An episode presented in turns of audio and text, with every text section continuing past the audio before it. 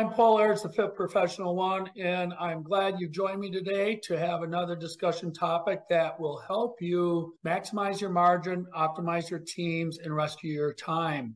Today, I want to talk about the overuse, in my humble opinion, of the quick phrase, I feel. I think over time, especially in those that are 40 years old or less, I have noticed in very intense situations and when people are put on the spot where they'll insert, I feel like. And I want to talk about that a little bit today because, of course, this does not mean it's inappropriate, but I would like to explore some ideas regarding how we might be more effective in our communication and also maybe more persuasive in what we're trying to establish. An example, recently, frequently, in my experience, is when I have young professionals come to me with a problem and offer up a solution. The solution, first of all, is a lone solution, which always makes things a little bit tougher when you are in a position to allocate resources why? Well, it's nice to have more than one alternative. But again, in this example, this young person came to me and said, I feel like this is the right way to go. I started a questioning approach where I wanted to validate what critical assumptions, things that need to be done, allocation of time and resources, overall expenditures, all those kind of things that we normally use to justify what we're trying to accomplish in terms of being able to approve the recommended action. What's very important is we have to focus on moving from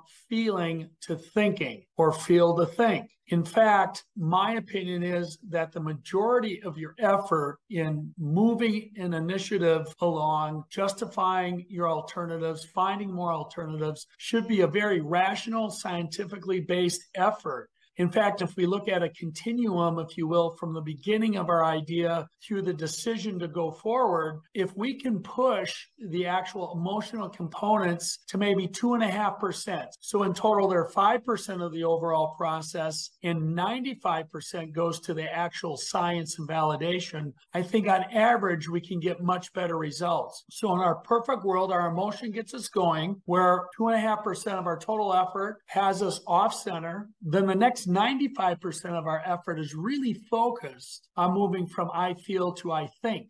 And when we're explaining things, we use terms like I think, I have validated the data that I analyzed concluded that and come up with very specific and verifiable information that helps us continue to a really good product. At the very end, we have the option to bring our emotion or our gut back in and use the term I feel that this is the right way to go. That is now effective when you've done the rest of the hard work. Everything's teed up, it's been justified, and now you're ready to make a decision. That's when that phrase is actually very powerful, but not before the hard work is done. And I think all of the word choices are actually quite natural. For instance, at the beginning of something we're trying to figure out, we often have an emotional basis to our idea. We get excited, maybe we get fearful, maybe other emotions come into play, but we tend to start to move towards action with a decision. And as we know in much research out there in the world, moving to action, making decisions is largely based in emotion. So when we begin, we start from an emotional basis. And I think this generates a lot of the overuse of the phrase, I feel. What needs to happen for the vast majority is in the middle of the process, when we are moving from I feel to I think,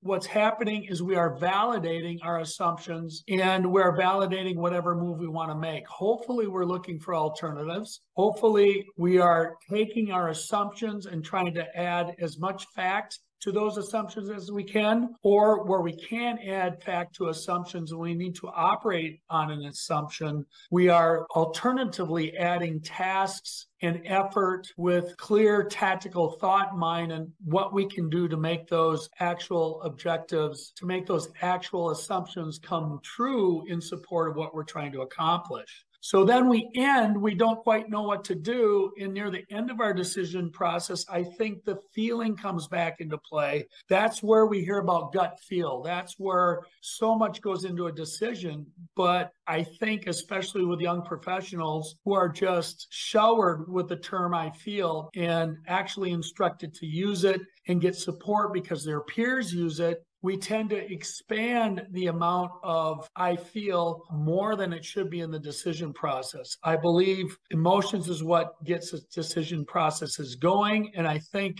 at the end, motions through your gut feel actually can help you make that final call and move to action. Essentially, gut feel is in fact a sum of all our experiences and certainly a sum of the validation and hard work we've done through the process in justifying, in comparing, and therefore eliminating alternatives and ending up choosing the best one, including creating the plan of action to implement it. So I hope this little tip will help you. Next time you catch yourself saying, I feel, I invite you to actually think about, wait a minute, I should think about this. How can I personally move from I feel to I think? Eliminate emotions that can be counterproductive, that can set us up for dysfunctional communication based on a whole lot of things, and get us very clear in our thought about what we should do about going forward. I hope this has helped you. Again, when you are looking at various actions and you catch yourself saying, I feel, please take the time to transition to think and validate with good science and hard work the justification for the action you're about to take. With that, I hope you have an excellent week. It's time for me to get to work.